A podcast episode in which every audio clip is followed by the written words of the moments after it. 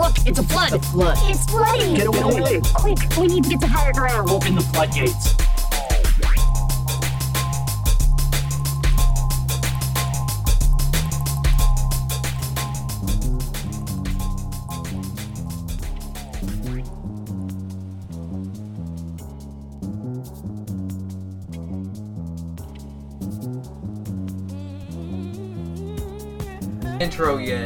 I will let you know when we're gonna intro, but just get the mic rolling because this is all fucking gone. Oh, free content.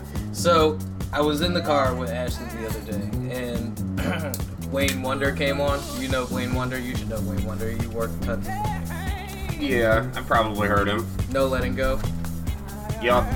So I said, no letting go is okay. So you know how we said like Earth, Wind, and Fire's September is like the equivalent of no, it's not. No, I think we said it Oh. was it was juicy. Yeah, it's like the Black people equivalent of like Journey. Salt and pepper, heavy tea up in the Or no, I changed. I want to. Okay, so I want to switch that out for. Um,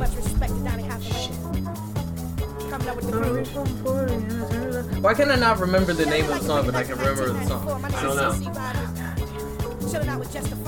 I've had this thing where I know that there's a song that I have been trying to remember, and I don't know what it sounds like, but I know it's from the 90s, and I know it's an alternative rock song. I have no idea who it's by, I have no idea what the title is, and I cannot really even remember what it sounds like, but when I hear it, I'll know what it is. And I've been looking for five years, and I cannot fucking find it. You know how many goddamn best of the 90s alternative fucking playlists I've gone through?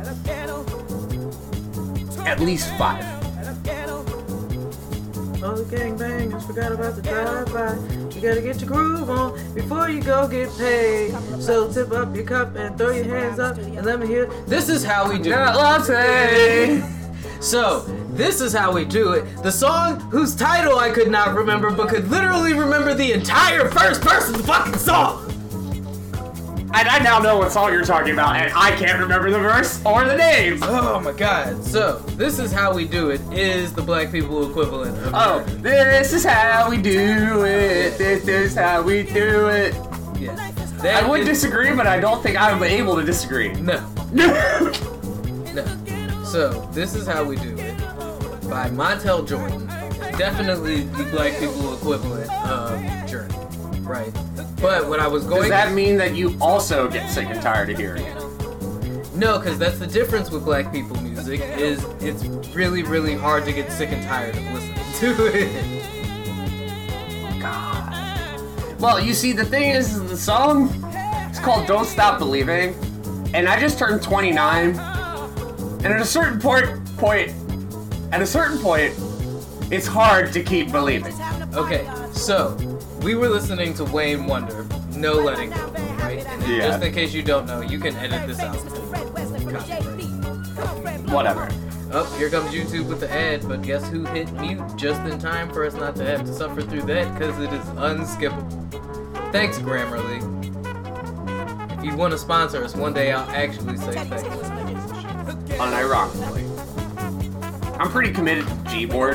Gboard's kind of dope. I use Grammarly. I actually like Grammarly. I don't like the fact that they made me wait fucking. No Letting Go is like the black people version of Cotton Eye Joe. Everybody, everybody at the cookout can dance to No Letting Go. From the three year olds to the 93 year olds is going to get up to dance to that shit. And that's why. yeah. Where did you come from? Where did you go? Where did you come from, Cotton Eye Joe? Why do we not have the camera on? Oh my god, I wish we had the camera on for that. This tall, lanky motherfucker really. I don't even know how I'm supposed to keep talking through that shit. You gotta have, have what? How tall are you? Six five. Six five. Let me see that shit. You know, this is. You know how I say that I wish I was shorter than I am? This is a prime example of why I wish I was shorter than I am. Dear God, you could have cut me off at six two. I'd have been fine. Six five, dude. I'm the average height of an NBA player. I don't even know how that happened. Like, how did this screw, like, you just, I guess you hit it at the perfect angle for this shit to pop out. Yo, Des is still in there like dying. Anyway, yes, you're right. Any white person does know the Cotton Eye Joe dance. As proven, literally, which I wish would have happened on camera for y'all. My white co-host got up to dance to that shit. Where did you come from? Where did you go? Where did you come from? Cotton Eye Joe. That all right. So the other thing is that's also very Is that cultural? that that might be regional. Oh, you think so? Yeah, because the Orioles always have Cotton Eye Joe play as their seventh inning stretch song. That's fair, but I feel like they're getting down to that shit in Kentucky. Yeah, yeah, definitely. Maybe not in like Boston. Can you see them getting down to Cotton Eye Joe in Boston? No, there's a Sweet Caroline. Sweet Caroline. Bop, bop. Yeah, that's the Red Sox seventh inning stretch song. Like the seventh inning stretch song for your local baseball team. Actually, kind of like it's definitely. You know how everybody in Maryland, when the um, Star Spangled Banner goes, oh, you know why, right? Yeah, because Yeah, yeah, yeah. You know someone is in the and any self-respecting Marylander at least lip syncs it. And I almost always say it. And it's just like, I'll be watching a game in like New York, yeah. and you still just hear the one guy go, Oh, say does that star spangled. Banner. Happy America Day, by the way, everyone. I was talking to Kenny about like how what kind of sponsorships we would work for. And I told him, I was like, you have these streamers that are just like sponsoring any little game, and they'll just be like, look, there's cats, and there's more cats, and that's all, there's cats everywhere. Dude, I'll fucking do that Sasquatch like deodorant shit at this point. Like, no, that Sasquatch soap or whatever the fuck it is. Have you ever seen the page Saxsquatch? It's just a guy who dresses up in a Bigfoot costume, goes to places in like Alaska that are super picturesque, and plays the saxophone. I was wondering if you had seen those Redwood uh, ads or whatever I think it is. It's like The beef jerky ads I already know, like messing with Sasquatch. the Redwood is like supposed to be like this fucking like pill that helps increase like your blood flow. I can't tell if it's supposed to be for working out or if it's like a pseudo dick pill. Right? Like cuz the way they advertise that shit is Is like, that a gas station for three ninety nine? it kind of sounds like a gas station. Oh, Ocean City is trending. And who knows which I'm assuming it's Ocean City, Maryland because you know Twitter does do regional shit. Yeah. Oh shit. Explosion on the beach. Pause. I need to grab my charger. Ah, rolling, rolling, rolling. It looked like it's somebody's fireworks. Oh yeah, that's hundred percent what it is. It's definitely someone's fireworks. fucking going Unintentional fireworks explosion on the beach. Gotta love it. Way to go, Maryland. And you know what? The people that did it, I guarantee you, were wearing something with the Maryland flag on it. I just, I kind of like the fact that Maryland is on the map now. Like, I mean, not that we haven't been on the map, but does this count as Maryland being on the map? Is this a way I should be proud of our state? I don't know, but I mean, if you really think about it, we have like hella people that are from Maryland. and that's what we're low key underrated. Chappelle from Maryland. Lewis Black from Maryland. I'm almost certain Mark Lawrence is from Maryland. Uh, Babe Ruth is from Maryland. Harriet Tubman was from Maryland. Wanda Sykes. She went to Arundel actually. For real? Yeah. Doc and Ziggy from The Flood are from Maryland. Carmelo Anthony. Yeah. Tupac. No, Tupac was born in New York. Yeah, but he grew up here. Like, grew up, grew up here. He went to the Baltimore School of the Arts. Why do you think the dude writes poetry? He was heavily influenced by Baltimore. funny thing is, I have something about that. We'll get into that in a little bit when we actually get rolling here.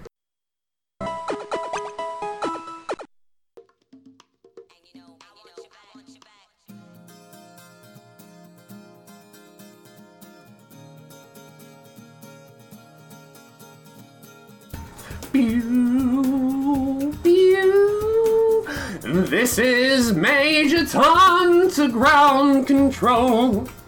I'm stepping through the door. I'm sorry, I left y'all with that. And I'm floating. Hey, fuck you. I know how to sing Bowie well. I resent that. Oh, good sir, good sir. It is all in jest. And my catalog of Bowie songs that I know how to sing is Rising Up and Crashing Through. This is Doc And Ziggy. with the flood. Keep your death threats to 140 characters or less, and this light a little bit higher on the ceiling.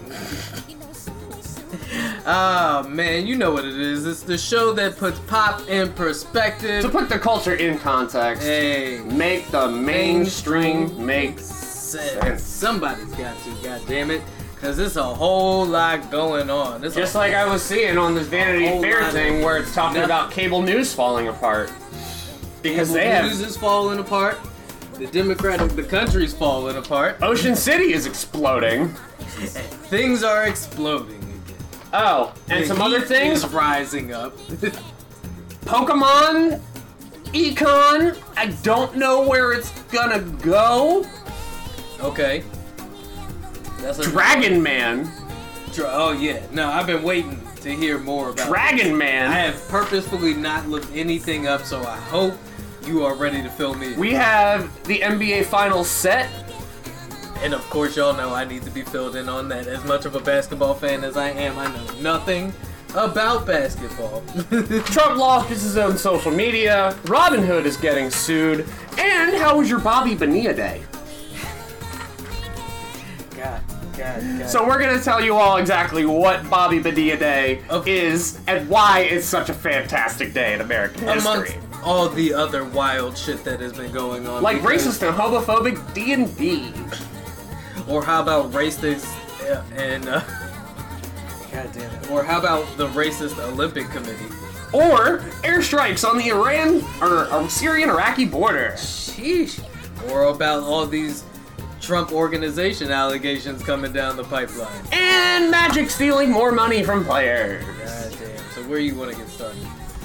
Um, how about we start with something we didn't talk about thanks to uh, Hip Hop DX, Jada and Will Witt trending again.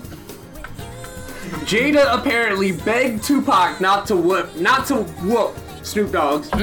Okay, so Jada begged Tupac So- not to whoop Will Smith's ass. look.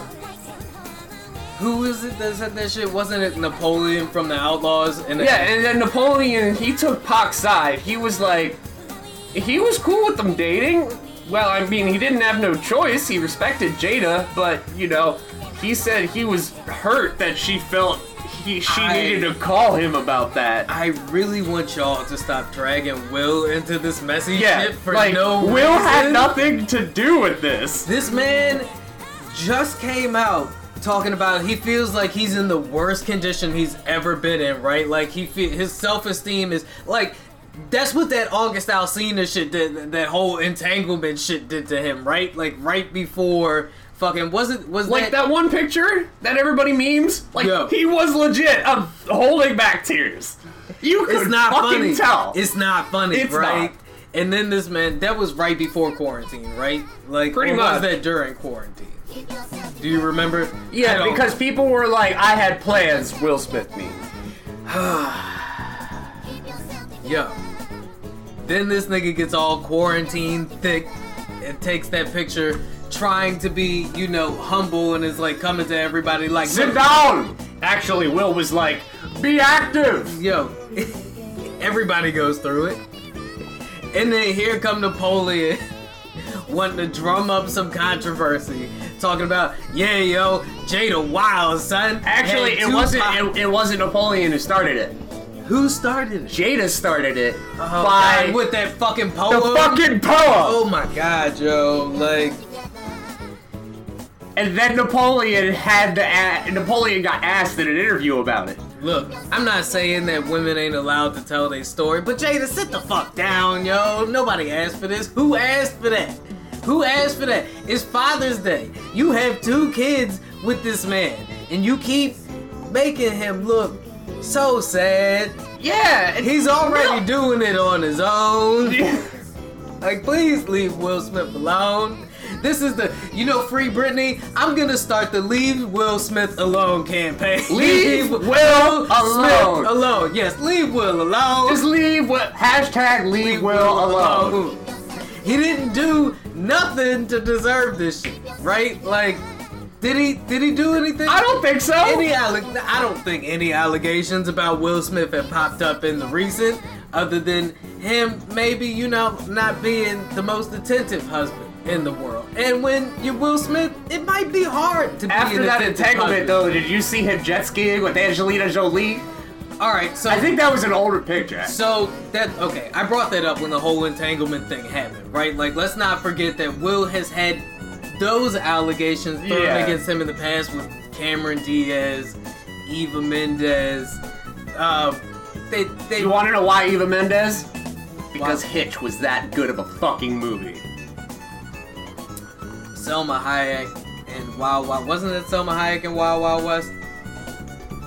Oh man, I- there's still that this? time I can't believe I got Wild Wild West confused with Idlewild. Uh, and when you say things like "I belong at the cookout," those are the kinds of allegations that are going to be brought up against you. Yes, yeah, I know. I have to go clear through the board. Would I get bonus points for having seen both though? You might get bonus points. I don't know if anybody. I might get. I might actually get reda- reduced for having seen both and then getting them confused. You might get. I don't think you'll get points for seeing Wild Wild West. though. Like, I feel like that's just an American cornerstone Yeah. and not a cultural. Oh, I was actually talking with Periwinkle about this. It Not was. about his dead fox. We'll get to that later. So we were talking about just movies that are American zeitgeist, You're right? just gonna drop Dead Fox. All right. Like I said, we'll get to that later. Roll with it. And I was talking about um, putting in the Willy Wonka quote in one of the episodes, and I was like, "You've seen Willy Wonka, though, right?" He's like, "Yeah, everybody's seen Willy Wonka." I feel like there are, like, you know how we say movies like, "Oh my God, you have to see Zoolander," "Oh my God, you have to see Billy." What are the movies that actually like? Like a Marylander learning to eat crabs. You have no idea when you saw them for the first time, but you know you've seen them. The original Super Mario Brothers movie. I haven't seen that one. Are you fucking kidding me? I have. Are not. you fucking? How have you not seen that? With John Leguizamo and oh my god, I'm on IMDb now. Hold on. Willy Wonka and the Chocolate Factory. Yes, okay, that's a cornerstone. Remember the Titans. I feel like Remember the Titans Yeah. is one of those. Mm, I might give you Sandlot. That's one. Yeah. Sandlot is one I feel like everybody's, Everybody's seen. seen for no reason. Like, you know, it your teacher's not here today, so guess what? We're watching Sandlot, kids. Yeah, no, um, that made me. That movie made me irrationally afraid of like what was it? Golden? No, it was like a Saint Bernard. Yeah. Yeah, like I think a more modern one. that and like Cujo. This one, this one might be a stretch, but I feel like the Dark Knight might be like that. Mm, no, but I will give you Batman Returns or uh, Batman. Is it Batman Forever? How about we just say a Batman movie?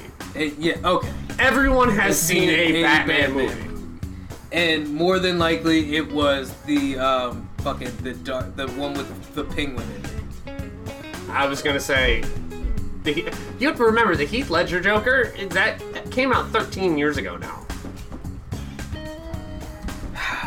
That's crazy. So yeah, now we have to update. Yeah, it was Batman Forever. I was thinking about because that's the one with the fucking bat nipples, right? Like the Yep. suit had nipples on it. Like everybody's seen that one. Ooh. If you actually go up to George Clooney on the street and you ask him for a refund for that, he'll give it to you. Do you think he's still giving out refunds for? That's like Lupe Fiasco. If you send in your copy of Lasers, Lupe Fiasco will give you a refund. Really? Yeah, I don't know if he's still doing it, but yes, he was. Do you really hate that album that much? He hates that album that much. He only put it out to get out of his contract. And then they still wouldn't let him out of his contract. And yet, "Show Must Go On" was a good song. I mean, I'm sure there were some songs on the album that he did like, but fact of the matter when it comes down to it. I did not know that. I did not know that. Huh? Oh. Even I learn things on this podcast sometimes. Well, that's the whole point of the podcast, right? Hopefully, you learned something while you're here. Yeah. Um. Oh yeah. So uh, something we forgot to talk about last week. But Pokemon is doing a 25th celebration pack. A 25th celebration pack, you say? Yeah, and um, you know they just decided that they're gonna, you know, put the base set Charizard in the equivalent of the Black Lotus, Surfing Pikachu, into the set. I don't Wait. know if this is going to Wait. explode the bubble or pop the bubble, and you know what I mean. It's either gonna go way off the charts or it's just gonna go. I feel like it'll probably do a little bit of both at the end of the day. There is, I feel like it. It's just an exhaustion that comes with any kind of hype, right? Like Yeah, even if a thing is good, the hype. I, so let's talk about that. All right, so there are now newfound Pokemon collectors, right? But I don't think there's going to be enough people who care about having the earliest specific Charizard versus just having a Charizard with that art and frame. There are those people. I think Um, there are more people who just want that card with that art and frame than people who want like I want the 10 graded Shadowless first edition print run So- Shadowless Charizard. There are people who are invested in the moment and people who are invested in the product itself, right? Uh, for like a better word. I don't feel like product really fits, but you know what I mean. Yeah. Right. Um, even when you've got a decent amount of like grassroots fan base attached to a thing, Which clearly Pokemon does. fanfare always has like is it it's exhaustion right? Like you nobody wants to be attached to a parade forever. Like we all kind of I don't, I don't i'm not gonna say we all like parades but we can all enjoy a good parade right? But nobody everybody gets that moment where we're like all right yeah this is i'm gonna go home Yeah. drunk Like that last float, you're like, oh, all right, I'm good. so how long does it take before Wait a second. The crazy thing is, is not only that Charizard, but reprinting the Surfing Pikachu, which is the equivalent of the Black Lotus, with the exception of the painting Pikachu, which is the equivalent of Yu-Gi-Oh's Tyler the Great Warrior. Literally a one-of-a-kind card. That's actually a cool one. Uh, Yu-Gi-Oh! While I love to shit on them, there was a guy, a kid who had a Make-A-Wish, uh, and he wanted to be on a Yu-Gi-Oh card. So they made a Oh, one-of-a-kind card called Tyler the Great Warrior, and it is a legitimate, yeah legal Yu-Gi-Oh card. oh for real Yeah. so you can But there's only one copy in the entire world, and it's either his or his family's. Oh, And if they oh, ever decide to sell it, it will go for infinity dollars. yeah, because it's well, I mean, fuck, it's one of a kind, right? But Yeah. it- It also has that story attached to it, which is super touching and really sad I also at the same time. You're getting choked up a little bit. Yeah. Yeah. Yeah. It's I think he actually turned out alright though. But so what I wanted to discuss, because what this really makes me think about this whole um, card boom and the controversy around what's happening with Wizards of the Coast. Uh, it just Fuck them! it's hype beast culture, right? And what I'm saying is, all hype beast culture is essentially finite at to a point, right? Like the hype around, like look what happened with YouTube. It was they had the YouTube boom, and you had all these makers and uh, these different like brands backing all of these creators and stuff like that. And then as soon as the spotlight was put on YouTube, the seedy underbelly, the unregulated nature of it was all broadcasted and the boom died, right? Like advertisers became aware that they had to be more wary of the kind of creators that they were support, supporting because you know they were just fucking throwing money at anybody who was getting the views and the streams and shit.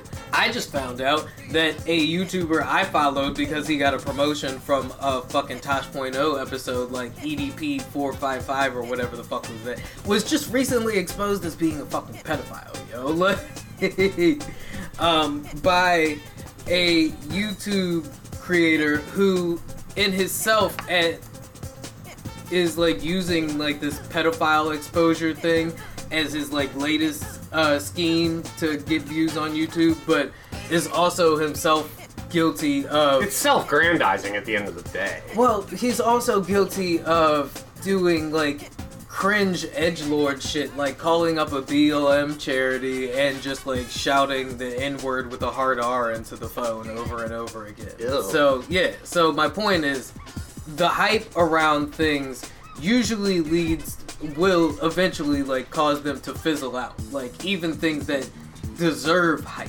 You know what I mean? Like So perfect then to follow up on. Like, um, uh, you ever heard of Mr. Beast? well, yeah. Yeah. So Mr. Beast. Everybody, okay, anybody who knows YouTube knows who Mr. Beast is. So- right? like, he's the dude who started that plant a tree charity for like every what was it for every like that they got, he would plant a tree or some shit like that. Yeah. Um, so there was a uh, a challenge that I heard about where if you beat Mr. Beast on MTG Arena, Yeah. you could win fifty thousand dollars, right? But it was kind of like not really well promoted or anything like that.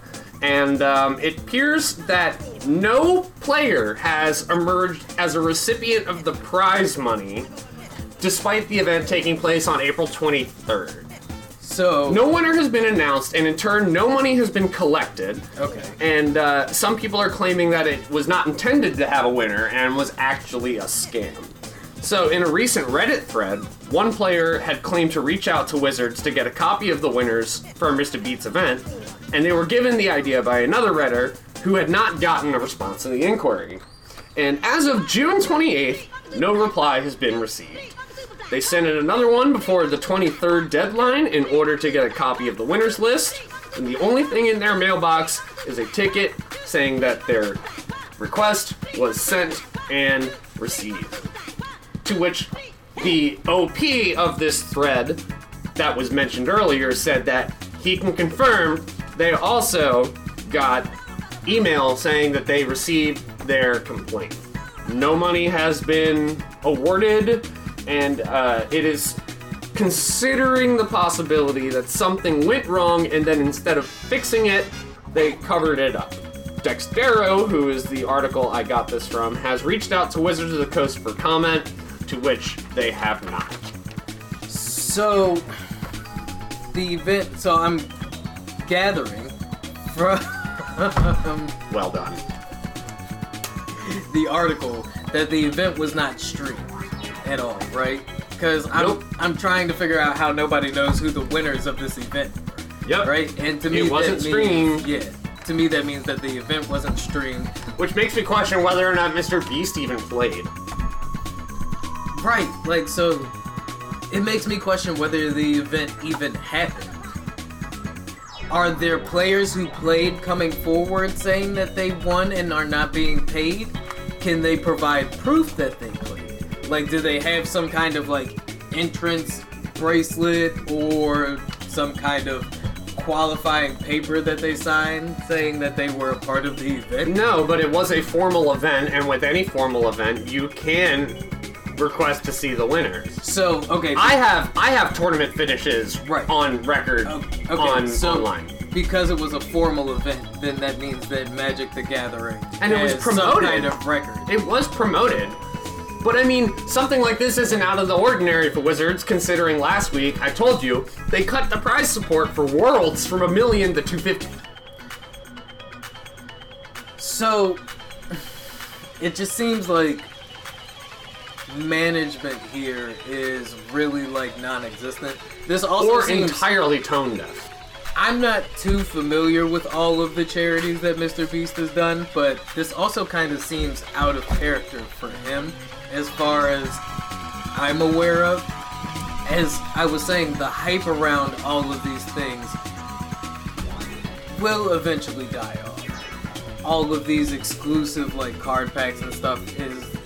I I feel like a lot of the times like the hype around a thing has the opposite effect. Like it can cause people to. I know for me especially like when there's too much hype around a movie, I will wait to go see it a lot of times because I don't want to get. I want to see the movie.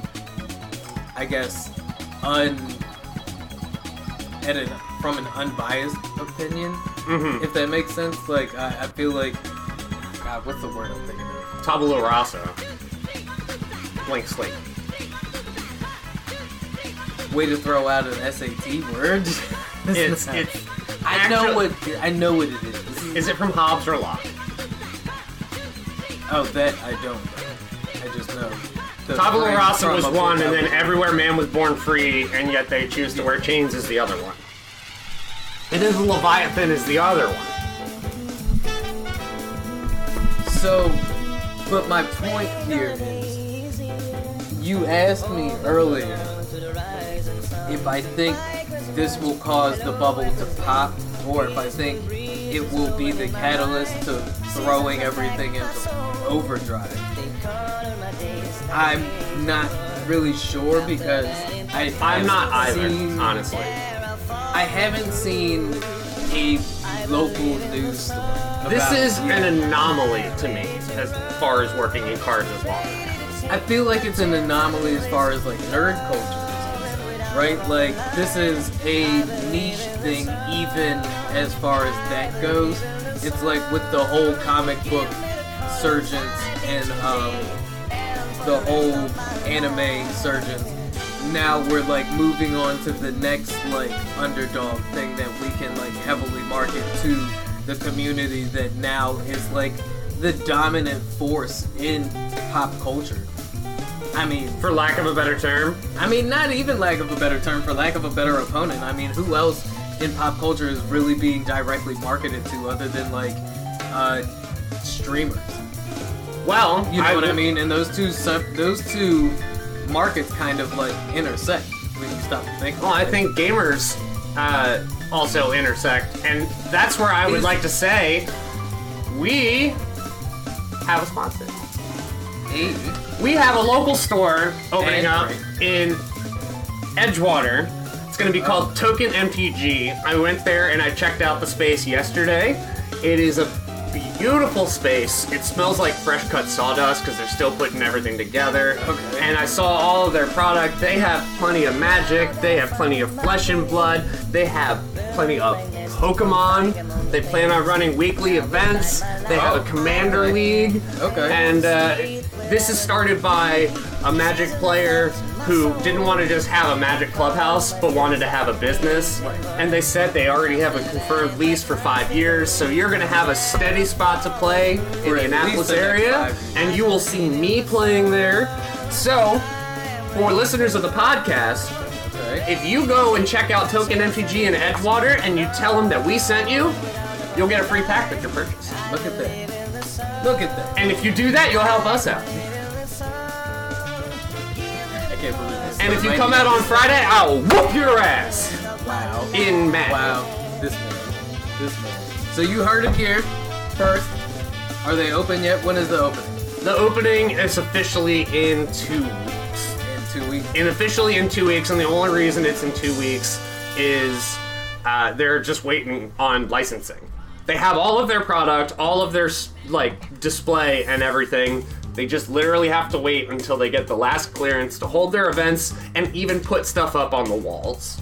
So they should be open by the 25th. So it opens on the 25th. So it opens July 25th. Stop on by to Token MTG. Token MTG in Edgewater, Maryland. And if you mention the Flood podcast, you will get.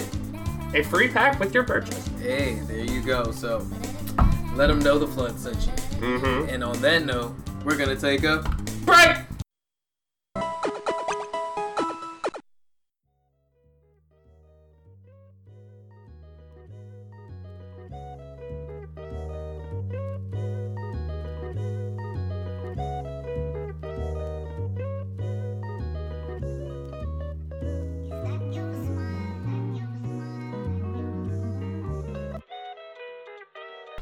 Yeah, dude, Post Malone's a Magic player. Like legit. Like he actually goes to this one local and just sits down and plays Commander with people. He plays That's Mariki pretty- Ribari, so I assume he's actually kind of a dick. That's wild. That's just that- based off of the colors that he plays. Like you're playing Esper. There's not there's nothing not rude you're doing with Esper. Damn. Damn. it's like that. See, I'm still not hip to the magic scenes. There are so- certain alright, so like here's the thing. Like you have your commander, right? And before you even play a single card, you get to see what everybody's commanders are, and you get to see what they do. And there are certain ones where you're just like, Really? You're playing Sen triplets? Just to explain to you what Sen triplets does. Please. On your turn, you choose another player. Okay. That player cannot play anything, but you get to play their hand. Wait, so you get to look at their cards And play them. and make their moves for them You get to play their cards as if as they were your, cards. Okay. That does seem like a very dickish thing to do. Or somebody who's playing like Grand Arbiter, and Grand Arbiter, he just makes all of your shit cost more, so it makes the game go so slow. Shit. So yeah, you have to pay more attention to how you spend mana and things. But yeah, you see people's like some of their commanders, you're just like, oh, you're an asshole. What commander decks people play are very telling. The way somebody described mine, and it was a really good description, is it's like a Mad Max death wheel trap going through the desert. It can be an unstoppable force or it can collapse at any time. what have you been streaming this week, Zig? Uh, so I watched this movie last night, and it was one of the first times where I looked at a trailer and I watched the trailer and I was like, nope, I'm in, and immediately hit the play button. My man said, "Nope, I'm in." And it was the movie America, the motion picture. Oh shit. Okay, so I saw this on Netflix as I was scrolling through looking for things to watch. Lately I've been I I started watching what is it, that Godzilla singular I saw the trailer for that. Yeah, um it's pretty good so far. I also started watching I think that's actually kind of funny because it's got that a little bit of that weird anime CGI that you don't like. a little bit. I haven't gotten to Godzilla's done like Yeah. that. Okay, so I haven't gotten to that yet. Like I said, I, I started watching. I finally finished watching uh, the new Conjuring movie. Right, like I started it a week ago. I got halfway through it, and then I just finished it. I gotta watch the newest episode of Loki. Um, I haven't started watching Loki yet. I have been watching It's good. Ragnarok though. I saw the. I told The you. I saw the first one. episode, and I was like, "Cool, this could be like Fate Zero. And then I was really disappointed that it was more like JoJo. It is kind of, but it's less cringe than JoJo. It's kind of what I wanted. Like, it's self-aware. Like, I, there were points and times during JoJo where I feel like it's not self-aware how like campy it is, and That goes in the later JoJo seasons. yeah, Ragnarok is pretty hot. I just want to say I called it in America, the motion picture. Sam Adams is the head of a fraternity. it did say in the little trailer description that this nigga was a bro and a frat bro, and I was like, look, we tried to tell y'all. Sam Adams is a frat bro. We're tapped in. Y'all just don't understand. This is the equivalent of a hood pope decree for me. yo, literally. I'll come up with It some might name as by the well end of the episode. Be a hood pope decree. like Zig Bombs or Zig Truths or Ziggy Biggie. I don't. I don't like any. Of them. I don't like any of them either. I don't like any. any of these, but they all sound awful. They- they- like I said, I would come up with one by the end of the episode. Just like, you know what else sounds awful? The fact that it's official. We will not be getting a second season of Lovecraft Country. Bwomp, bwomp. I did already kind of assume we wouldn't be getting a second season of yeah, I mean, Lovecraft Country. Tick's dead. and that's that was the end of the book, right? They had finished the whole run of the original novel that the series was based off I of. would trust HBO to make a second season because Well- Watchmen was done so well. Well, Misha Green had already started working on a concept for the second season of Lovecraft Country, which would have been Lovecraft Country Supremacy. They said they developed like a 75 page Bible for the lore of the second season, whatever the fuck that means. Bible is actually a term uh, used by production. Uh, Oh, for. yeah, they, Yeah. it's for translating a show. and It's it's called the Bible because it's everything you need to make Yeah, the show. that makes sense. So So, along with this 75 page it's a production term. Bible for Lovecraft Country supremacy came a map that divided the country up into four separate nations. One consisting of the Earth, the Water. the tribal nations, fire, the White Lands, wind. the Jefferson Commonwealth, and the New Negro Republic. Okay. I'm stopping trolling. Can you read those again? This is actually so. Um, she posted it in a tweet, right, where it was Can, like. you read those country names again? I will. Hold on. She posted it in a tweet with the label uh, "The Next Generation." Season two of Lovecraft Country begins in a new world, and that new world is a country that sits precisely where the United States used to sit. Is what the tweet said. So it's after Fallout. Welcome to the sovereign states of America. In the sovereign states of America, you can see that the country is divided up into four separate nations. One being the tribal nation, or excuse yes, yes, The tribal nations of the West. the tribal nations of the West being most most of the United States, right? I would say that takes up what like two thirds of the country for the most part. yeah, It's like California, and the Dakotas and So the- Colorado, Arizona. most majority of the West, the Northwest, and the Midwest. um, then you have the White Lands, right? Which- Texas, Oklahoma, Arkansas. No, no, no, no, no, no, sir, because you guys only got the top. Listen, you guys. My bad. The White Lands only has the top of Texas. Um, but they do have Maryland, though. they have the entirety of Maryland and West Virginia. So it's almost like the Appalachian area. The new Negro Republic, which consists of like the entire majority of the South. The entire majority of the South, including two thirds of Texas.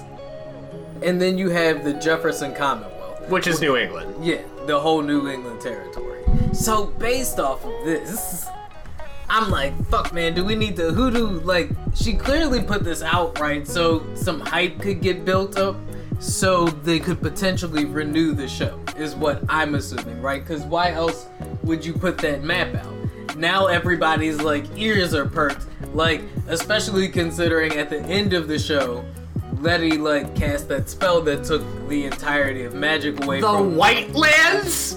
the white. Uh, I so be here for it. I have the feeling that this, uh, we will probably see this get picked up again after Misha Green is done, because she's currently working on like two other movies. One being the uh, follow up to the Tomb Raider movie. So she's doing the sequel to that. And then she's got another film in development, I believe, with um, Jurnee Smollett, who played Letty. I almost guarantee that after she is done making this Cleopatra Jones movie and the um, Yeah, she, Laura Tomb Raider movie, that there's gonna be a GoFundMe or something. she'll have the money to produce the show herself. You know what I mean? If she really wants to pursue this idea. And if you don't think Netflix won't pick that shit up and like yeah, somebody who, or Hulu, like somebody's gonna pick that shit up. It it We have some sports updates that won't be entirely dated by the time this episode drops. a sports update. So we have the NBA Finals set. We totally need a better drop for our sports update. the Attack on Titan theme song because it kind of sounds like no, an we NFL. used that for Shingeki no Kyojin. But we've only done that one once. Anyway, I'll figure something out. Anyway, sports. NBA Finals are set. We have the Phoenix Suns versus the Milwaukee Bucks. Okay. And here's a couple of narratives. Special, most of the really interesting storylines are going to be coming from the Suns. Now, the Suns are in the finals for the first time in over 40, not 45. Damn, damn, 45 years. The Suns are in the first finals in over 25 years, and is the last time the Suns were in the finals, candy cost a nickel. when the last time the Suns were in the finals, it never set on the British Empire. The last time the Suns were in the finals, you could buy a milkshake on a Sunday for 25 cents with your sweetest lady. Last time the Suns were in the finals, it rotated around the Earth. Wow. Wow. Alright. So the Suns are in the finals. It has been how many years? 25 years. 25 years. That's This is Chris Paul's first finals, and he was drafted in 2005. Shit. Shit. And Okay. DeAndre Ayton was the number one pick in the same draft class as Trae Young, who got knocked out by the Bucks, and Luka, who's the biggest superstar, Okay. and who got knocked out in the first round. Shit. So, and even better, Chris Paul had to beat his former team to get to the finals. And I Okay. saw this amazing tweet, and it said, "Well, well, I guess the Clippers did get Chris Paul to the finals." So this is a real underdog narrative, right? Like we've got a real underdog team. It's been 25 years. This is almost like some Jesus Shuttleworth shit, right? Yeah, Like, and Chris Paul just walks in and he's like, "All right, I'm gonna take this team that was awful, and now we're gonna go to the finals." Jesus Shuttleworth, right? like, so against The Milwaukee Bucks who? haven't been in the finals in over 45 years. Shit. The last time the Bucks were in the finals was right around the time good old The last time the Bucks were in the finals, the dinosaurs looked up and said, "Oh shit!" FDR had just taken his first step. Teddy had just commissioned the Panama Canal. Anyway, some storylines from the Bucks. They're like basketball Is- wasn't even around. It's like no. Giannis it is now the back when basketball two-time, the on, reigning, like, well, not reigning, reigning. last year's and the year before's MVP, Okay. and everybody So was he is the wondering. consecutive MVP for the last two years. Yeah, and Nikola Jokic won it this year, Okay. but everybody was like, "Oh, can he win? Can he win in Milwaukee? Does Right. he have enough help?" And Giannis missed the deciding game, which was carried by Khris Middleton and Jrue Holiday. And they went. They are now locked to go to the finals. And everybody recently was picking apart Giannis. They're like, all he can do is drive. Are they going to be able to win? He's a limit. He's not as multidimensional as everybody thought. So this is Giannis's shining moment, is what you're saying. Like this is his chance to prove the haters wrong. And this is the even better thing. That's exactly it. Because everybody was like, oh, he's going to leave Milwaukee after this year. Yeah. Before this year even started, he signed a giant contract extension. He's like, nope, I'm staying here. Right, right. He's like, this is my team, and I'm gonna show you what we can do out here in Milwaukee, bro. Like, And here they are. Now they're in the finals. right. And um, like, Okay, so, like like- we said before, it is a There's weird a playoffs. There's a lot of injuries. Like Yeah. the Suns only lost four games so far in the playoffs. But this, all of those weird like occurrences that led up to this moment allow players who normally wouldn't or in this case who have been getting some kind of recognition to really like get their shine especially when the league has been held to such like a soap opera standard over the last couple of years And the thing With- is, is like with Chris Paul, Yes. he's just never been like. If you really look, he's never been on a team that really sets him up to succeed. But if you look at every team Chris Paul is on, the team gets way better when they have Chris Paul, and way worse when they don't. right He just So- has never gotten to the finals because you know some shits happen. Well, because basketball is Basketball is team basketball. sport and all that. Yeah. yeah, blah blah blah blah. blah. So this is a real underdog heavy matchup, which could make for an exciting game. You know, it's one thing when you have these super teams, but it's another, and that's my whole point, right? Like we were just talking about the super team, Yeah. right? And now you have two kind of like because of They are. These teams are more organically grown. right. Like But the injuries definitely, like the Suns had to play against But- the Lakers with Yeah. the hobbled LeBron and no Anthony Davis. Yeah, and but it's that kind of stuff that allows the underdogs really their chance to break through, right? Because it has become a machine of super teams. And if you aren't on a super team, then you don't get those matchups. You don't get a moment to shine. And you don't get the narratives Yeah. like this. I mean, like I said, I love the NBA, but the NBA is it's an athletic soap opera. I mean, we were just talking about how like all sports are thanks to Vince McMahon. Yeah. I mean, in some way, shape, or form, even tennis has its drama right now with the Naomi Osaka shit. Yeah. And you know, shit, like the, they're drumming up. I'm, I'm not gonna. Okay. Go off, King. Yo. Go off. Yo. Because you already know where I was getting ready to go with this shit. Since we talking about sports, Go off, King. we have to talk about this fucking Olympics controversy, right? Like, so the Tokyo Olympics are coming up. They were supposed to happen last year, and they got you know canceled because everything got canceled last year. Um, There's metaphor in there somewhere. And with this qualifier coming up, we've seen a lot of impressive things coming out of, you know, um, the black delegation, specifically black women. Are, you know, we've got a black woman, Sha'Carri Richardson, leading like the track and field. I've heard she's pretty fast. She ran that qualifier in what, 10 6? We've got Simone Manuel uh, qualifying and leading for the women's swimming uh, team. And we've got Raven Saunders out there breaking uh, records in her. I don't know if that's part of track and field or what. Uh, I, I think it's shot put that she did. right. Um, And then, of course, Simone Biles, Right. the literal goat of gymnastics. right? So it's it's real heavy for the queens out there right now. It's, it's the hate train is already Go off, King! Go off! look. Go off, King! So first, the Olympic Committee completely barred and disbanded the use of extra large swim caps for extra voluminous afro specific type hairstyles, right? So Simone Manuel, someone who has black hair and natural hair, can no longer wear the swim cap that she needs to wear in order to compete without actually having to do something compromising like shaving her head.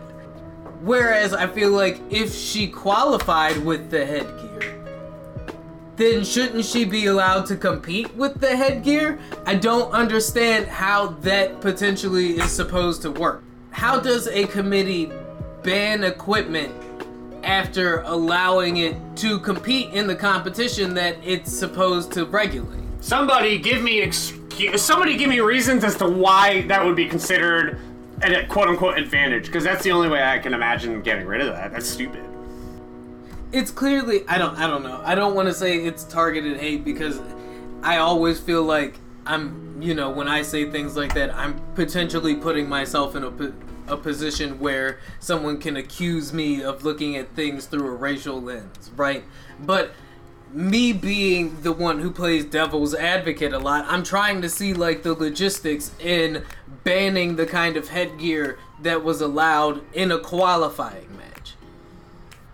Yeah, that's the thing. That I saw somebody Post talking about, qualifying. like how it was just a lot of bureaucratic red tape and It shit. is. It and is. like the the committee really didn't even want to do anything, but it was.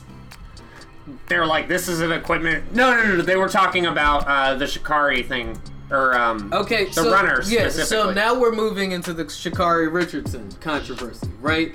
Like, eh, before we even get into the Olympic Committee shit, I'm seeing people saying shit like, I literally saw a tweet from this Australian runner. I, I think she was a runner who was like, just so you know, I don't know if her nails are fake or if her hair is fake, but strong hair and strong nails are a side effect of steroid usage.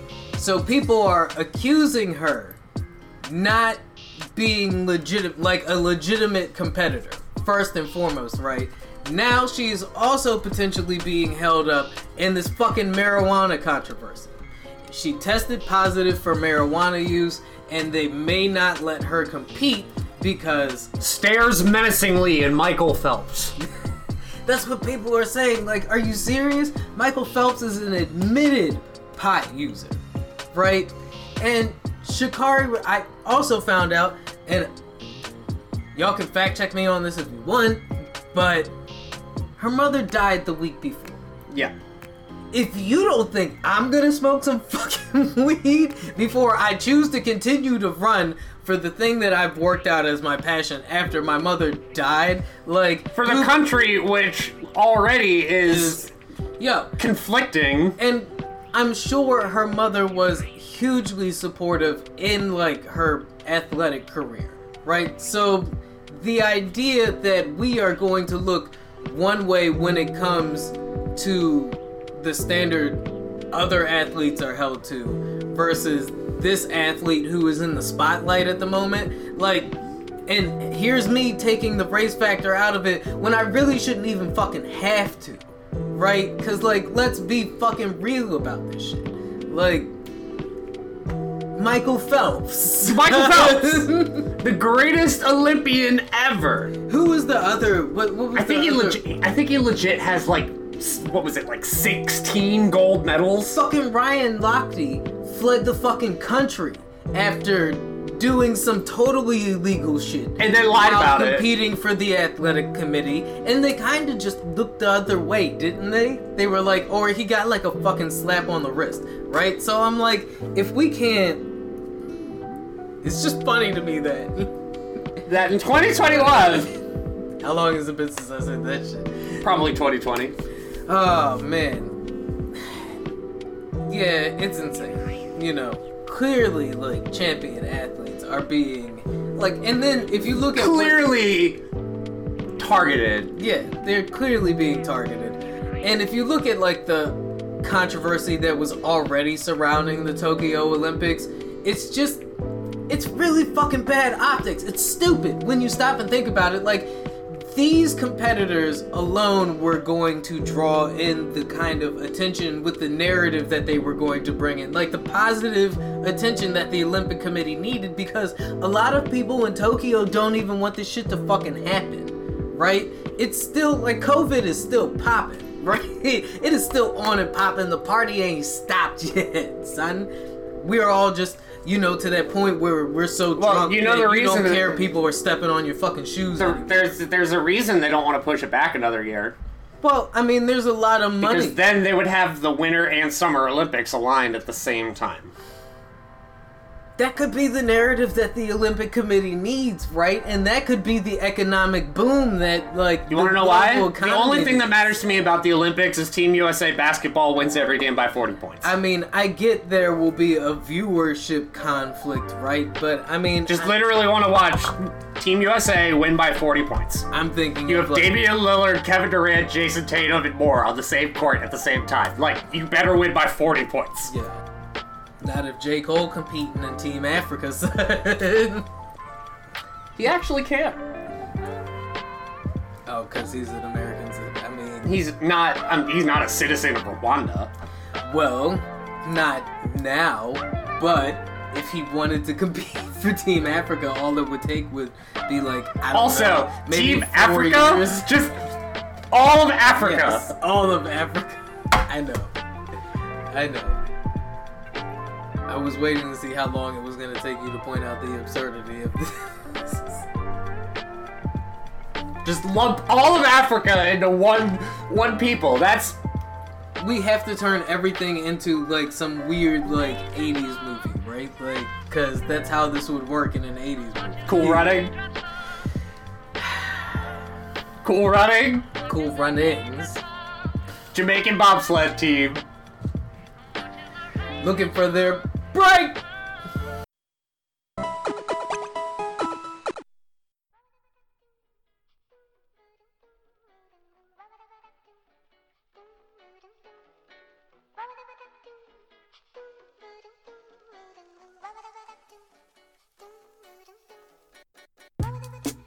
Dragon, dragon, watch the dragon, Dragon Ball Z. You're so fucking ignorant.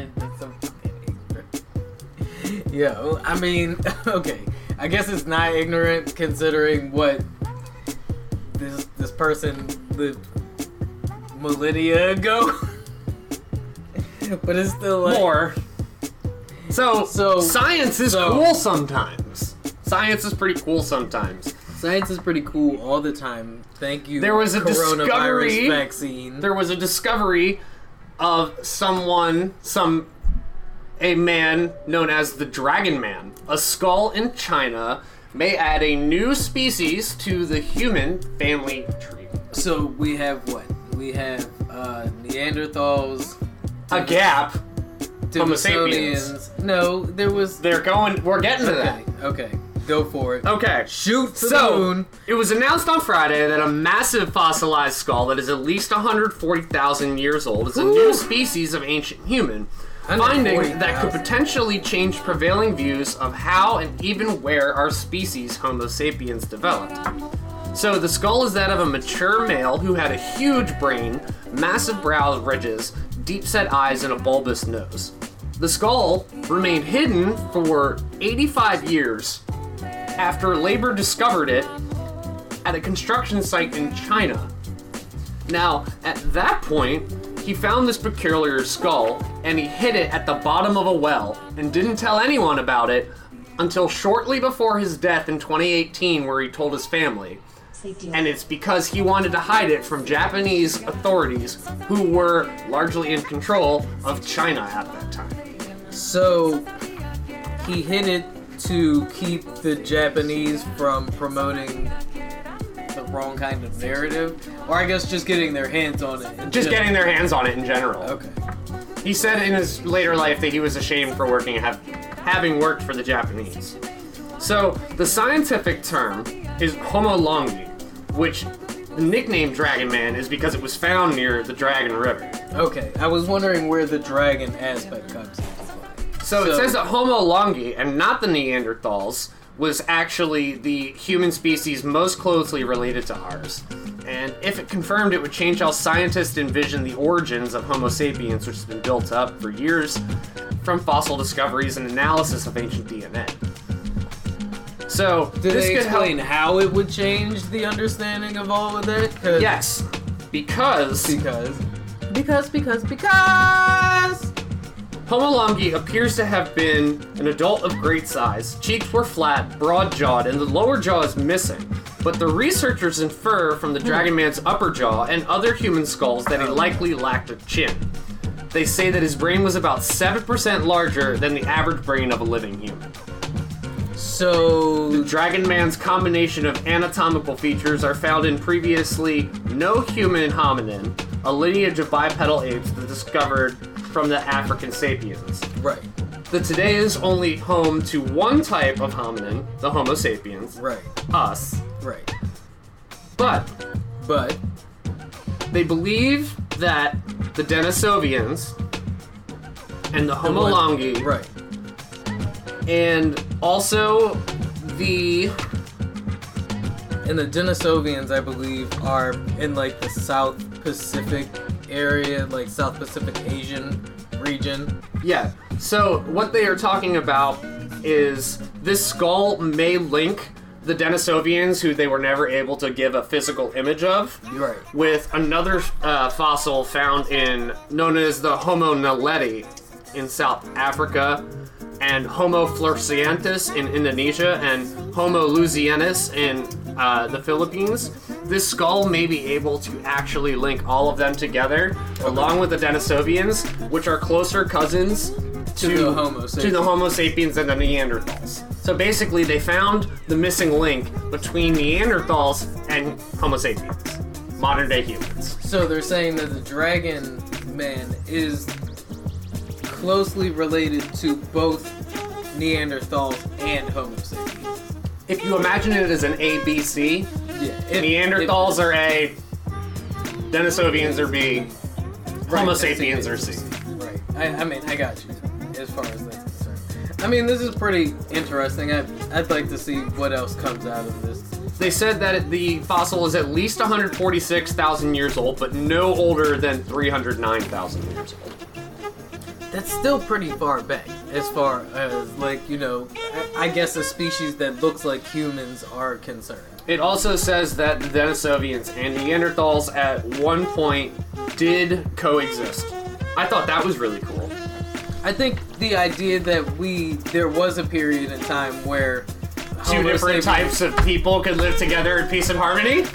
No, obviously it wasn't in peace and harmony because, well, that or there's the breed out theory, right? Like there's the hunted out and then there's the breed out theory. I guess it'll help us understand as to why Homo sapien supremacy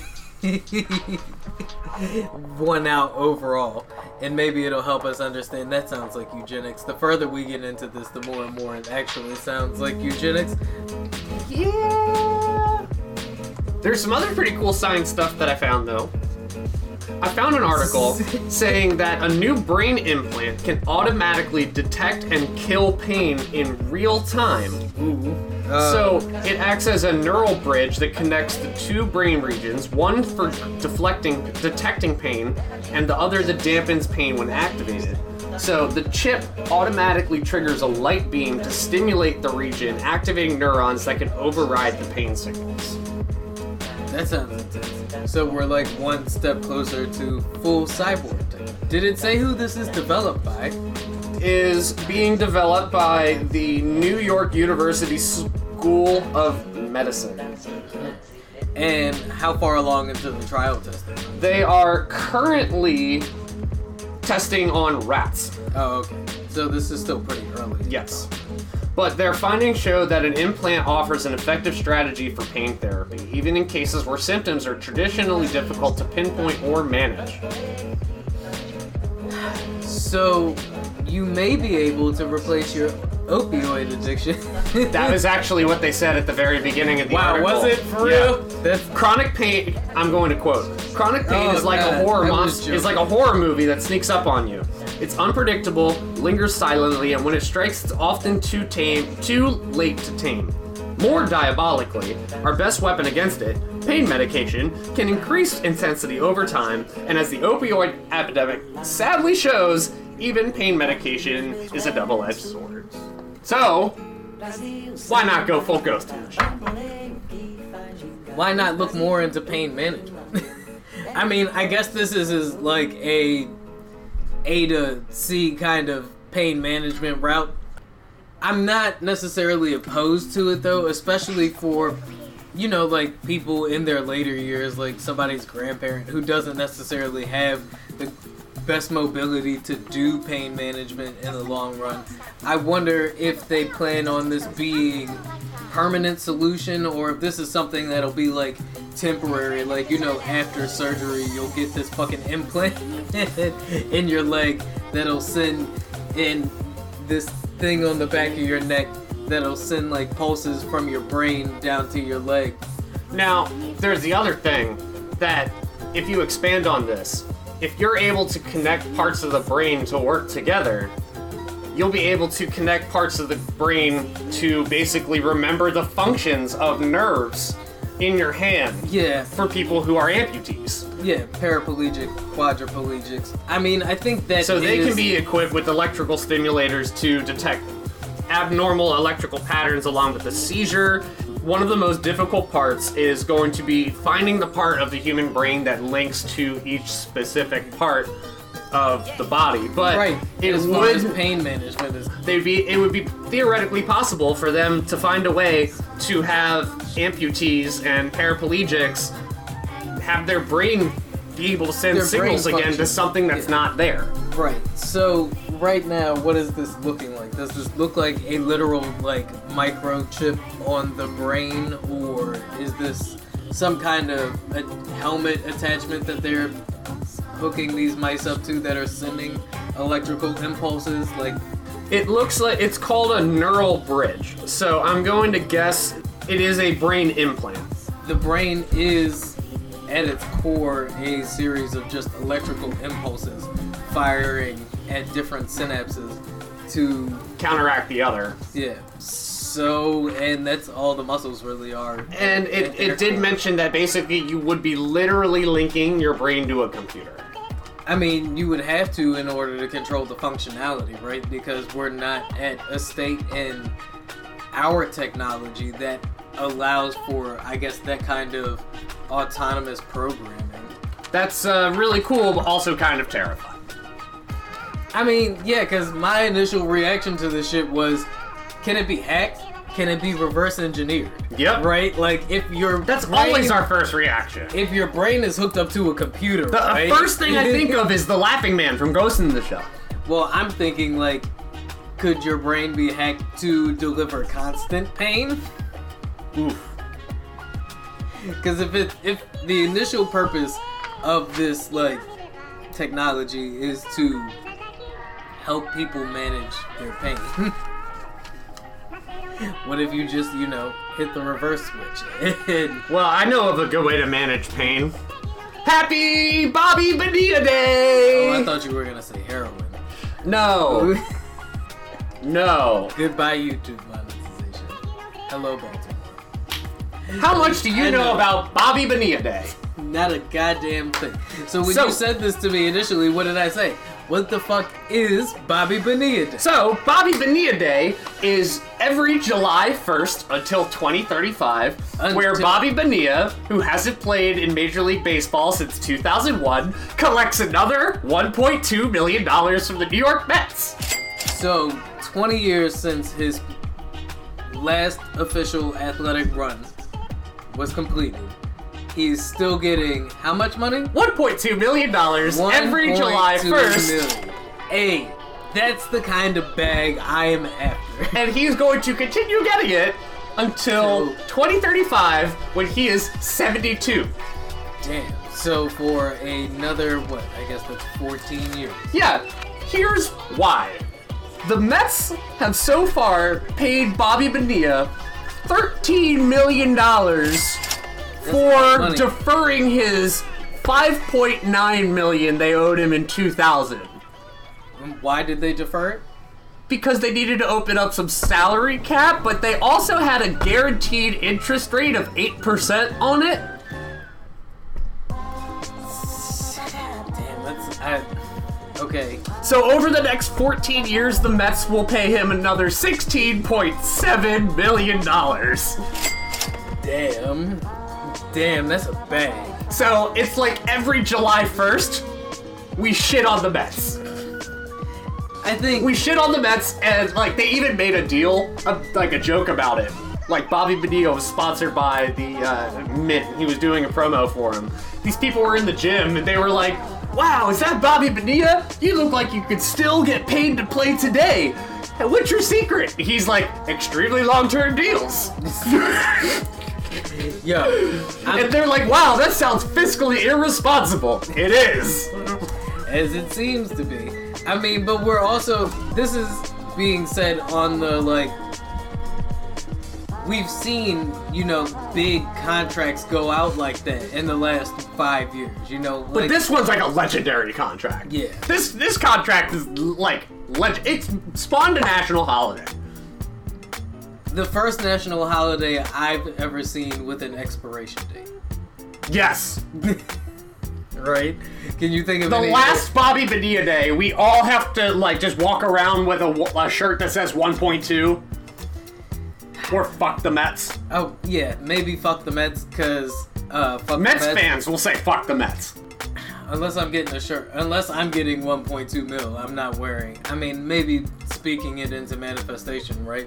Speaking of manifesting, the theaters seem to be manifesting a steady climb back to normalcy here. Uh, as I feel like I'm gonna get some box office sales. Fast 9 pushed a box office closer of, and this was before today, right? Um, with it being 4th of July as we're recording. Um, but they said the last time 4th of July fell on a Sunday was, I want to say 2018? Oh, 2010 was the last time 4th of July fell on a Sunday. And the uh, box office winner then was Twilight. Saga: The Eclipse, leaking with 83.6 million. This so as of this morning, all of the films that were slated to do good at the box office this weekend, which was Fast Nine, uh, Boss Baby, the sequel, they're all blown past uh, their 100 million mark. People really want to get outside. Yeah, and I mean, I do. You, so, do you think it's people want to get outside, or do you think it's people can't resist the Fast and the Furious movie? I think people just want to get outside. Yeah. I mean, like that. Like we did my barbecue yesterday, and like the bir- my birthday was the excuse, not the reason. Right, right. So yeah, all of these films well over 100 million. This is kind of normal. Bye, guys.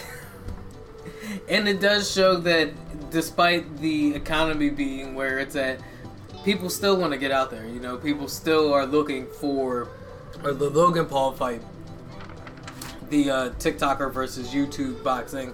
The entertainment industry is steadily bouncing back.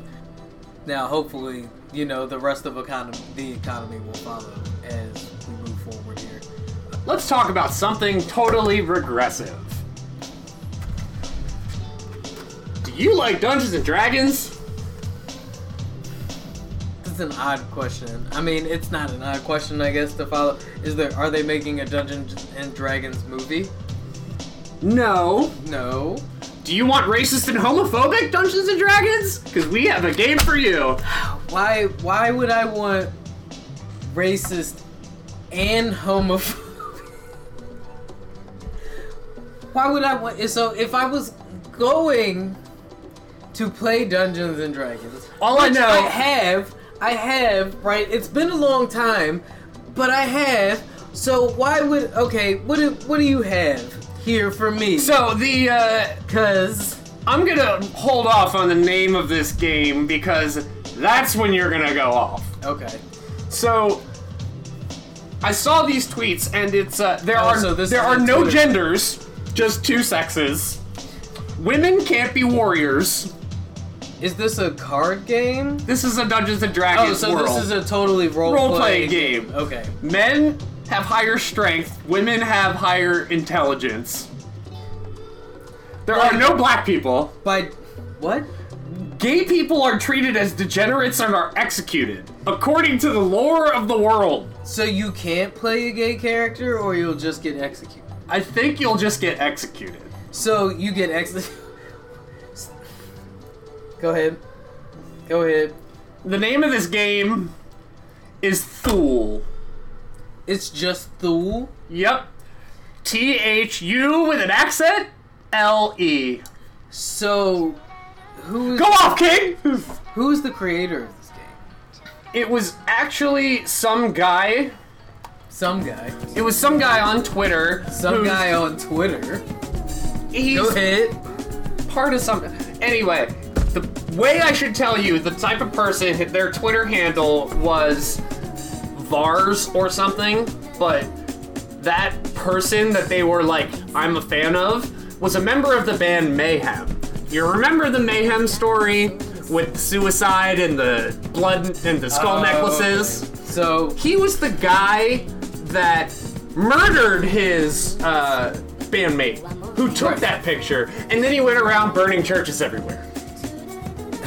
So if I remember correctly, the Thule I think it, I think it was like Varg Vikerden or something, something like that. Isn't the Thule Society the like pre one of the like precursors to like the Nazi Party? That's where I was like, you can go off now, King. Yeah, like this all sounds very like Nazi. And when you showed me the original tweet for this, it's like, didn't he mention something about just as it being it the way it was in traditional European lore? Uh, yeah, they said that it was based on a more uh, primal society, based in historical context. Right. Okay, so for historical context, the I just want to say that you're you're trying to make a historical context in a world where you have elves and orcs and dragons. Okay, so Like what the fuck?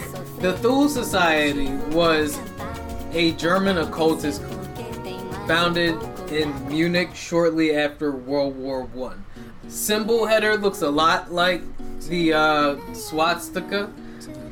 Oh, and one of uh, when you look at related people, Adolf Hitler is mentioned as one of the related. So yeah, no, this sounds like some Nazi shit. Yeah. it sounds like a Nazi role-playing game. It sounds like a uh, Aryan based. It sounds like some Stormfront shit. It sounds like, Like- some shit you can buy at Third Eye Games. Wow, the shade. The shade for Third Eye Games. I didn't know it was like that in there. No, um Is this so this is really a thing? This is This is really a thing. who the fuck asked for this?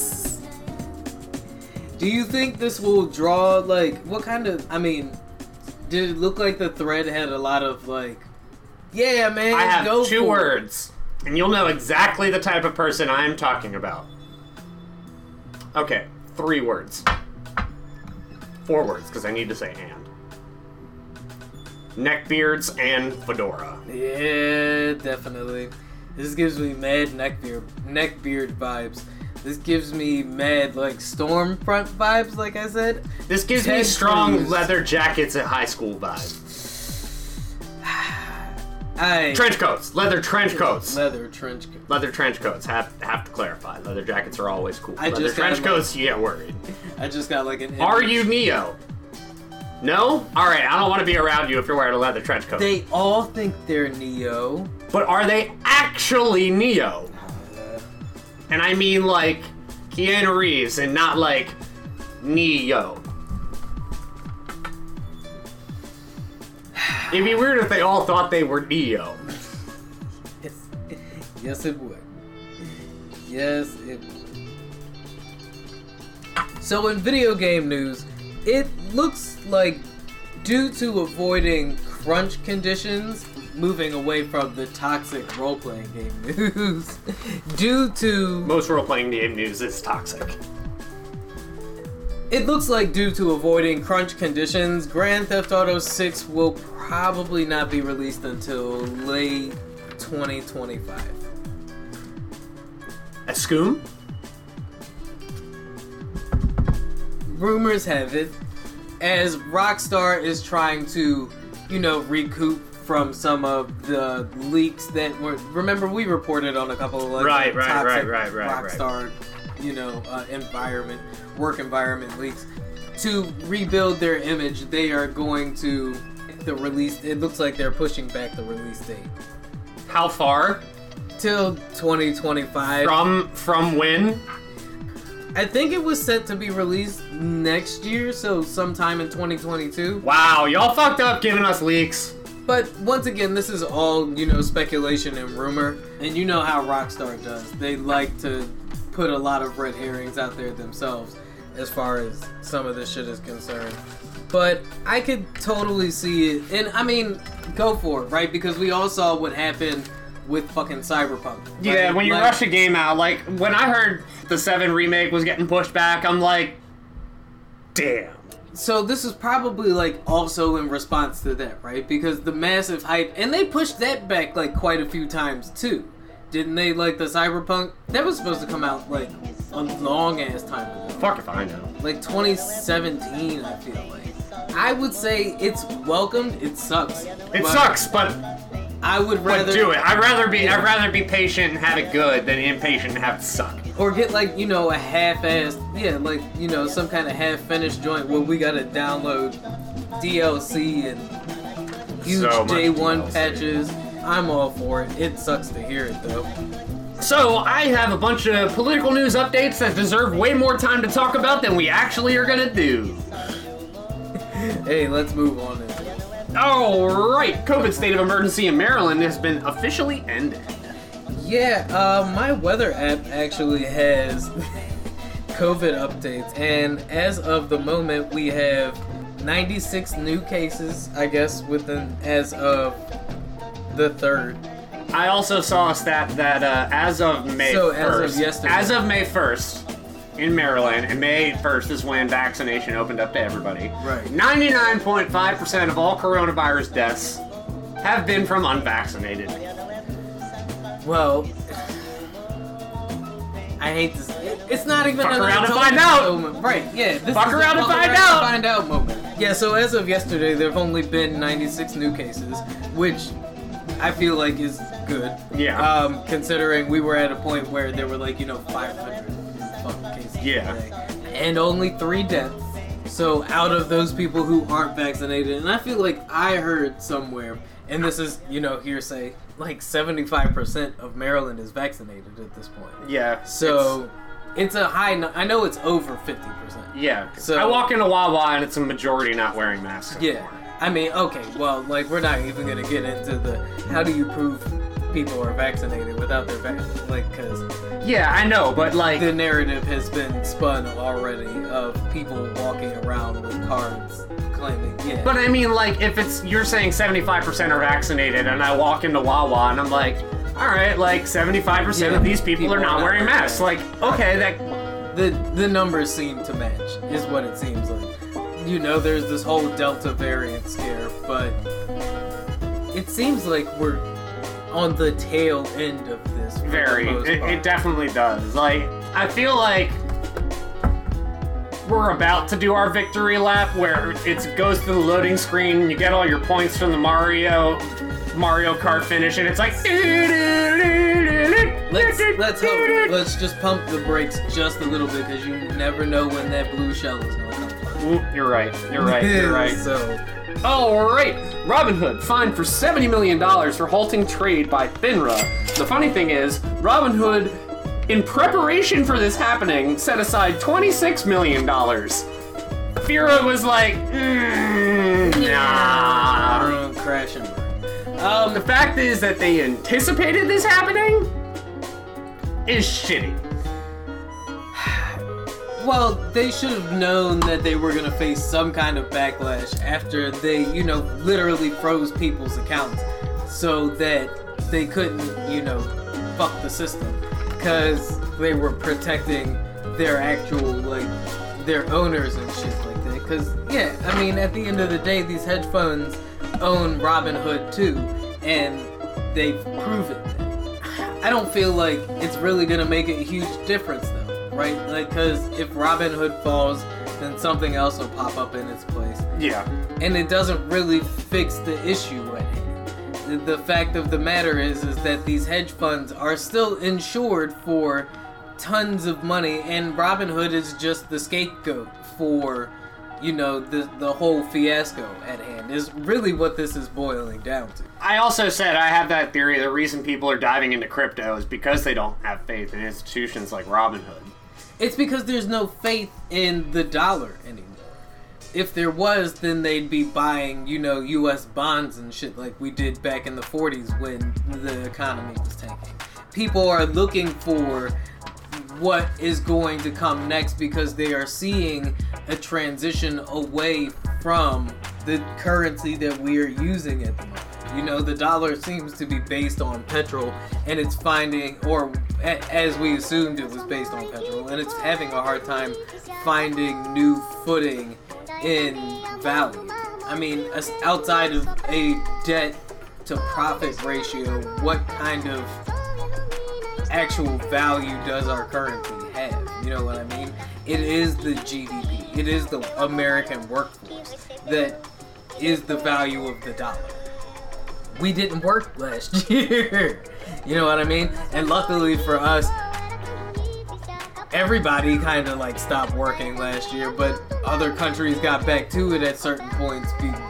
And we're all We never stopped working for y'all. I literally never stopped working. Hi, I'm essential, but we're essential. Um, hi, welcome to the flood. We appreciate you, TokenMTG. You're the first. You're the first. As of the moment, there are still 121 missing and 24 dead after the partial building collapse in Miami. I did hear that they are probably going to call off the search soon for the remaining 121 people. That you know they've been at it for days now. There is something that I don't have enough information, and I want to make sure I have all of the information of, to really go into, but have you heard about what's going on in Canada? Um, I keep seeing that trending, but no, I have not. So they're finding a bunch of unmarked graves near Catholic churches, and Catholic churches all around the country and Canada are getting burned, and you can see graffiti on there that says "We were children" and things like that. So, um, I don't want to go into that because I Oh. do not have enough information, and you know that that is something me personally would want to make sure I cross my T's and dot my I's. So, do we. If we can speculate for a minute there, do you think that this is these are like revenge killings? All I'm saying is the Catholic Church has fucked around a lot, and sometimes you're gonna find out. All right. All right. You have the Crusades, well, hundreds of years later, we have uh, extremists in the Middle East. There might be a trend there. Potentially. Damn, that was a heavy one. So, yes, that is information that I've actually been trying to gather and collect because that has been developing over the past two weeks. Um, in other politics quick hit news, Trump team quietly launched a new social media app. It is spelled G E T T R. Now pronounce it. G. E T T R. Jeter? Make that G the hard G, not the soft G. Get her? Get her? Get her? I was gonna say get her at first, but I was like assuming, okay, they're going for, you know, I don't know, maybe this is some weird pronunciation shit, right? Like, I, maybe they were trying to be, you know, internet speak, right? But it's called Get Her? Get her. Get Her. Get her. Get her. Why? I feel like they're just owning Tone Deaf as a brand. That totally has to be it. It seems like the platform was briefly hacked today. Oh, that doesn't surprise me at all. According to The Verge, several verified profile pages on Gettr, the new social media platform from Jason Miller, once an advisor to the former President Trump. So it's Jason Miller's platform. Um, I don't know how connected Trump is to it at this point. Were apparently hacked by and defaced briefly.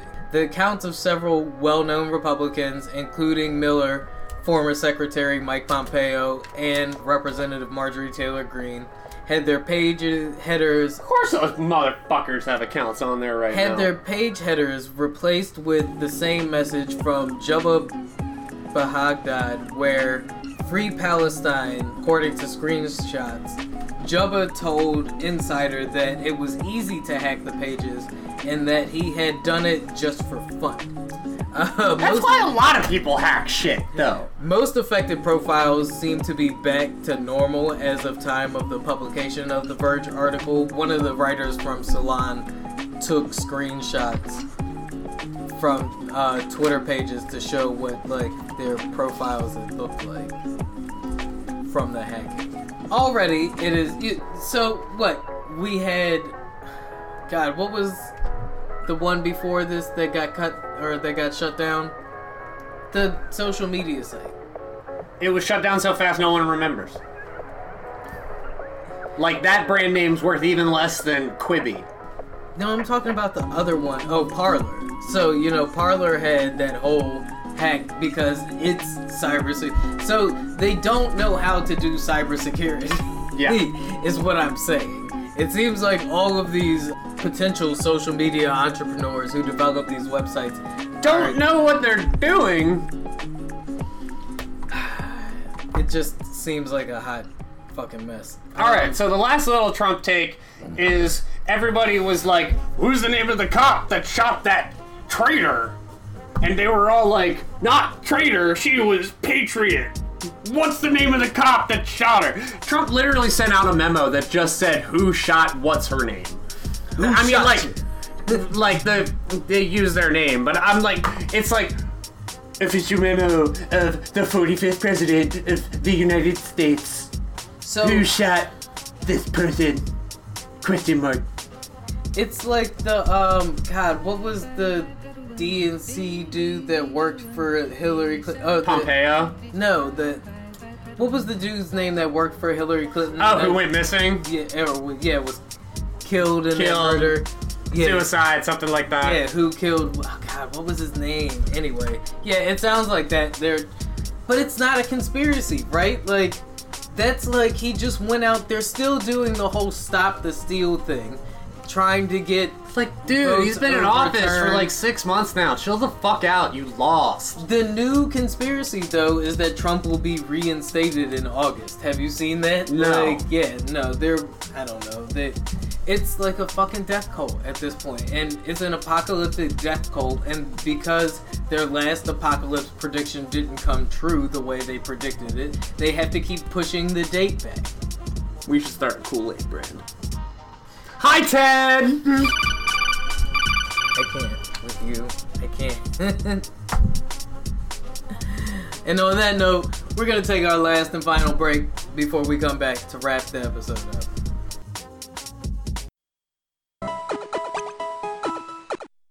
Listeners who didn't wish to hear about such things should tur- turn off their radios.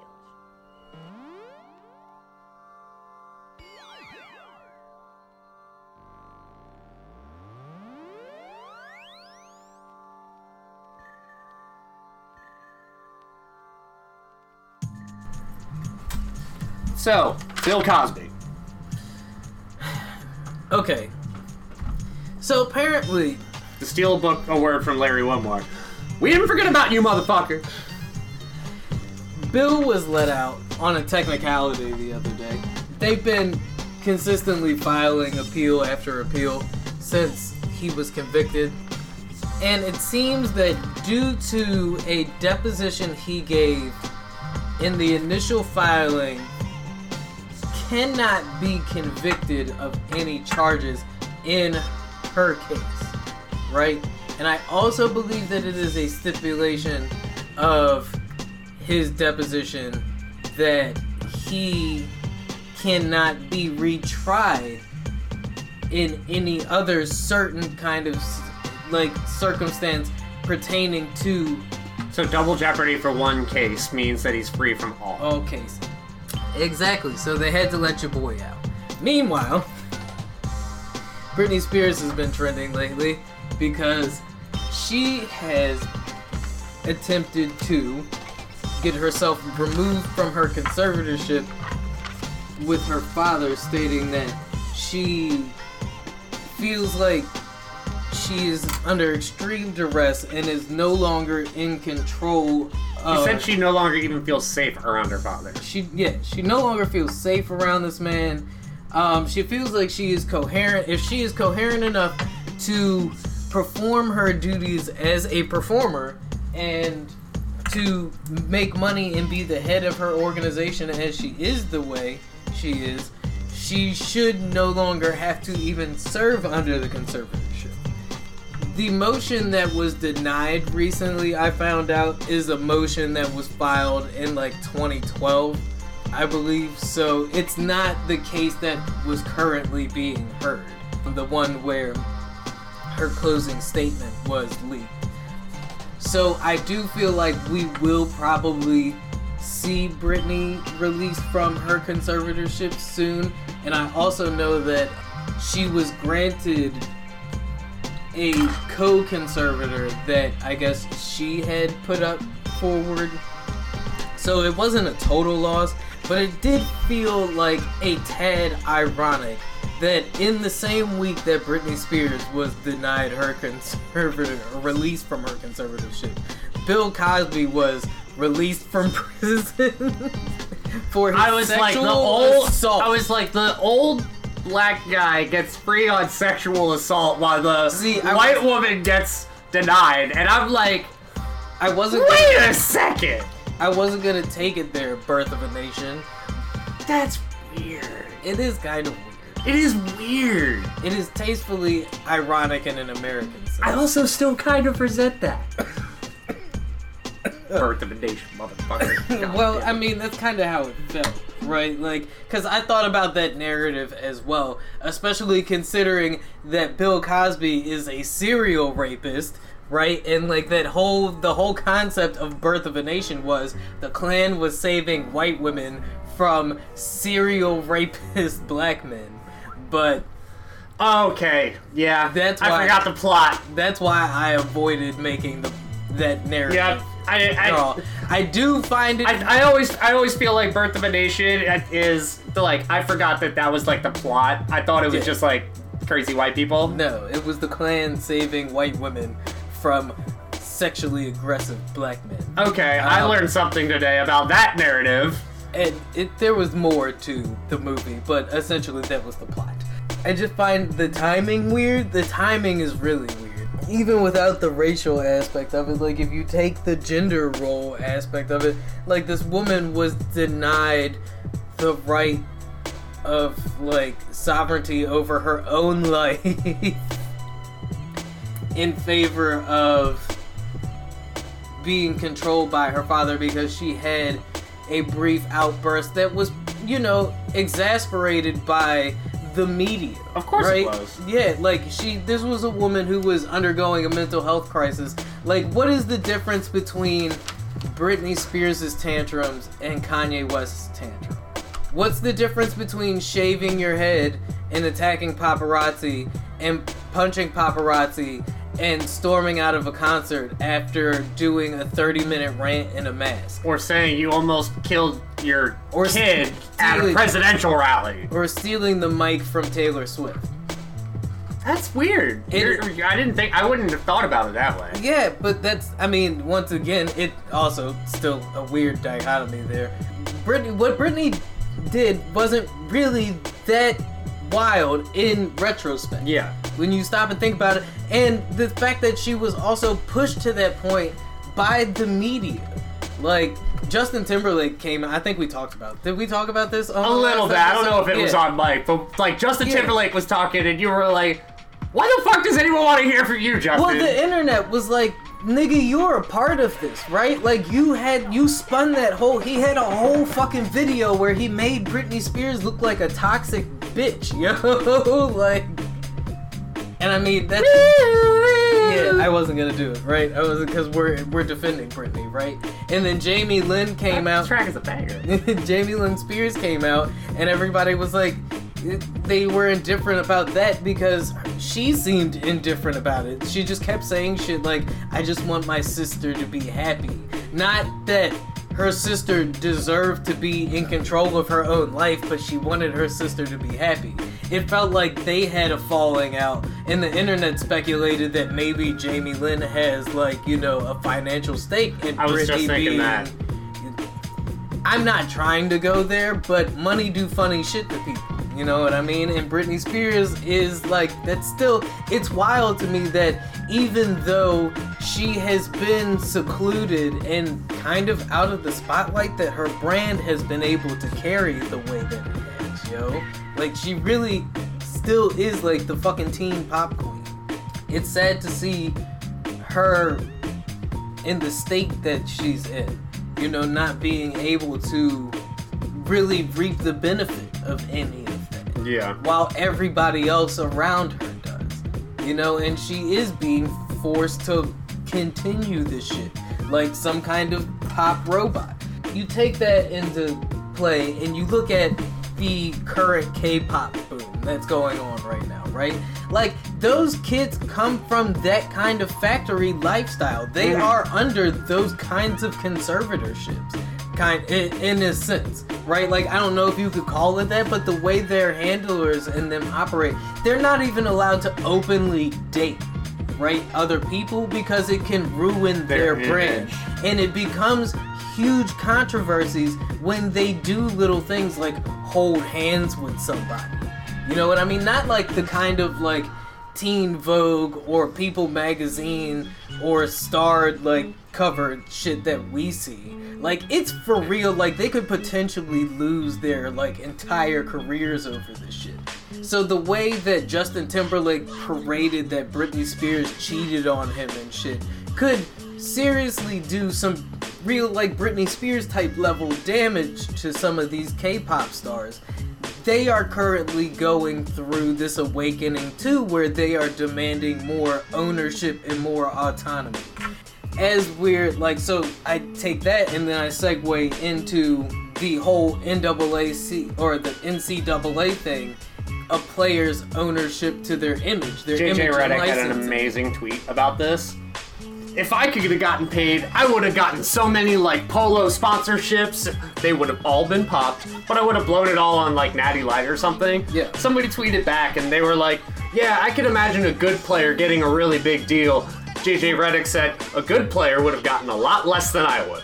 So what I, I guess what I'm getting at is the potential outcome of a Bill Cosby getting released from prison when Harvey Weinstein is, you know, still awaiting sentencing for his charges, and Britney Spears potentially not being released from her conservatorship when you have K-pop stars going through the same thing, all while the NAACP is now letting college players own their image and licensing.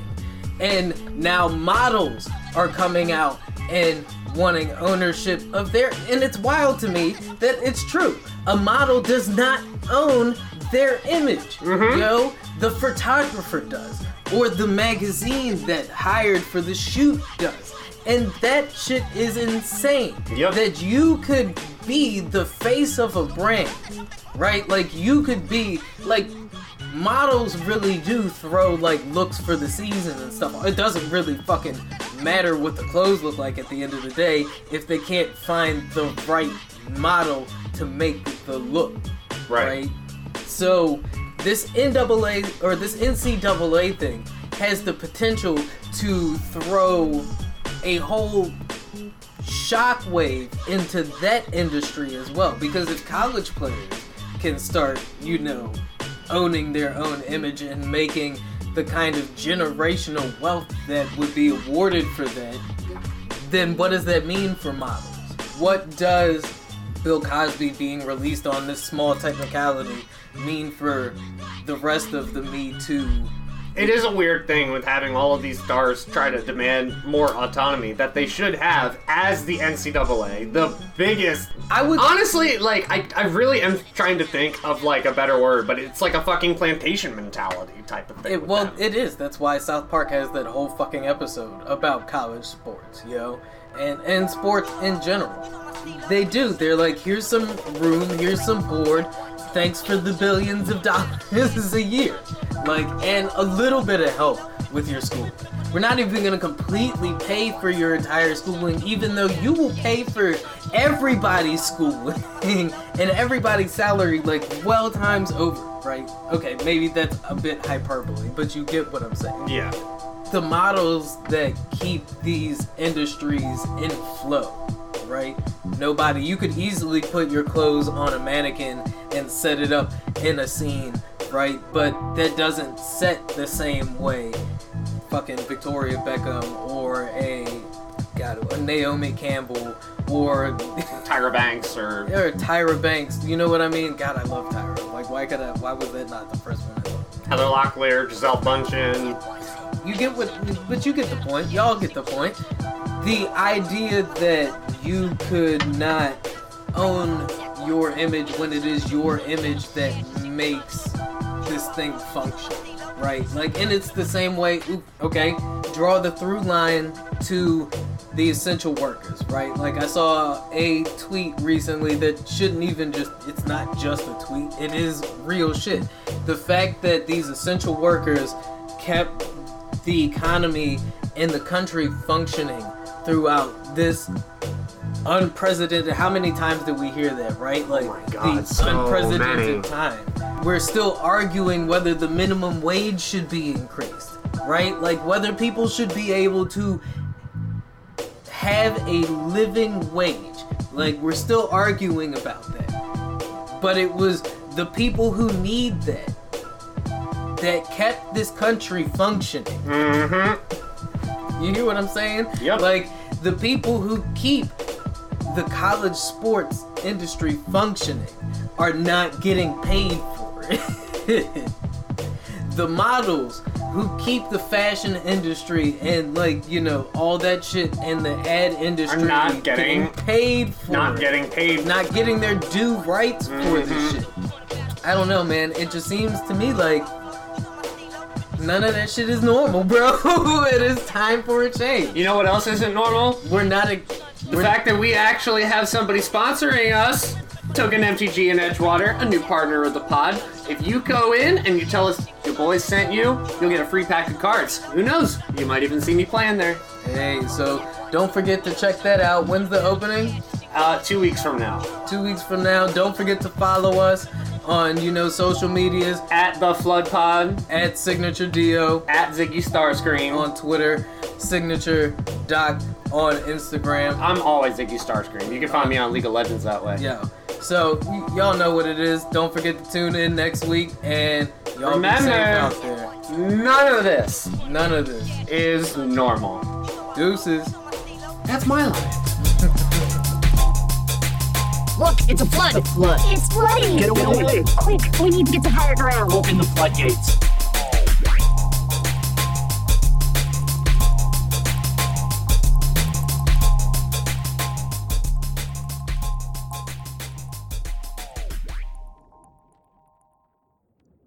Wait, why can't we talk about It black is time to